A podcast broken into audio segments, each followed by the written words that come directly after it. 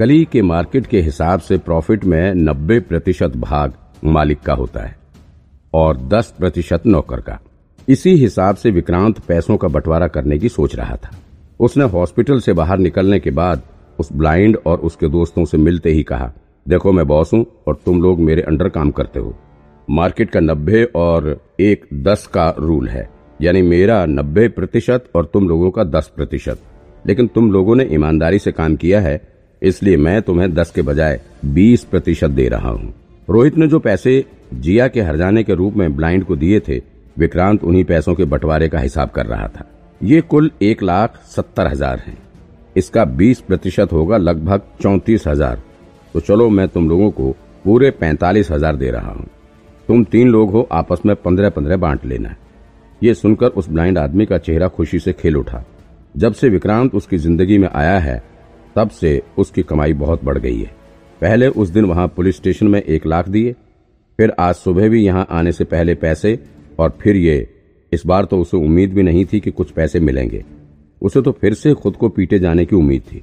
उसे लगा कि बॉस का प्लान चौपट हुआ है, वो ज़रूर हमारी पिटाई करेंगे।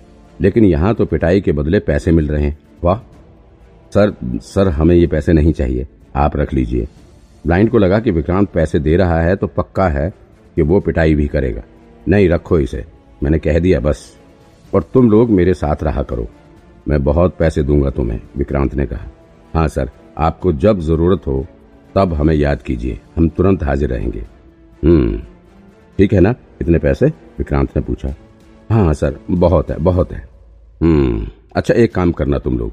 अभी उस लड़के ने तुम्हें पैसे दिए हैं, पक्का है कि वो तुम लोगों को ढूँढने की कोशिश करेगा। इसलिए तुम लोग कुछ दिन के लिए शहर छोड़कर कहीं बाहर चले जाओ। जब सब कुछ ठीक हो जाए, तब फिर वापस आ जाना। Okay sir, okay. ब्लाइंड ने बड़ी सिंसियरिटी से जवाब दिया। तुरंत ही विक्रांत ने उसके सिर पर एक थप्पड़ लगा दिया। मुझे ज़्यादा सरसर मत कहो। किसी को पता नहीं लगना चाहिए कि हम दोनों साथ में काम करते हैं, समझे? ठीक है सर। सब लोग ध्यान से सुन लो। सरसर क्या कह रहे हो? लेकिन फिर हम आपको क्या कहें? फिर से उसके सिर पर विक्रांत का एक तमाचा पड़ा। तू तो कुछ भी मत कह, बस अपना मुँह बंद रखा कर।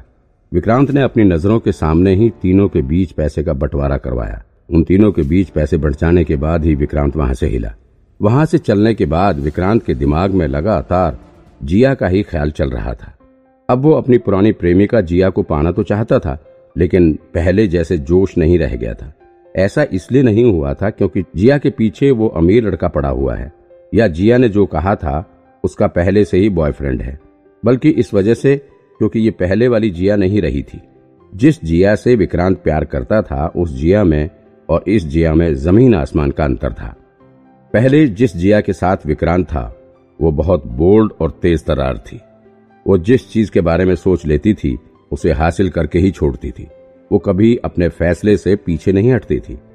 और सबसे बड़ी बात, वो विक्रांत से बेइंतहा प्यार करती थी। लेकिन अभी जिस जिया से वो मिलकर आ रहा है, वो बिल्कुल अलग है, बिल्कुल अलग। ये जिया एक हॉस्पिटल में नर्स है। वो बहुत सीधी सादी सी नर्स है। भले ही अब भी वो पहले जैसी ही खूबसूरत है, लेकिन फिर भी अब उसका नेचर काफ़ी अलग है। ठीक उसी तरह जैसे विक्रांत अपनी पुरानी लाइफ में गैंगस्टर हुआ करता था, और अब एक पुलिस वाला बनकर गैंगस्टर से ही लड़ रहा है। वैसे ही जिया भी अब पुरानी दूसरी ज़िंदगी जी रही है। ये सोचते सोचते विक्रांत सबसे पहले बैंक पहुँचा। बैंक में उसने अपने पैसे रखे और फिर वहाँ से सीधे ऑफ़िस के लिए निकल गया। अब तक शाम के चार बज चुके थे। विक्रांत टीम ए के ऑफ़िस में पहुँच चुका था।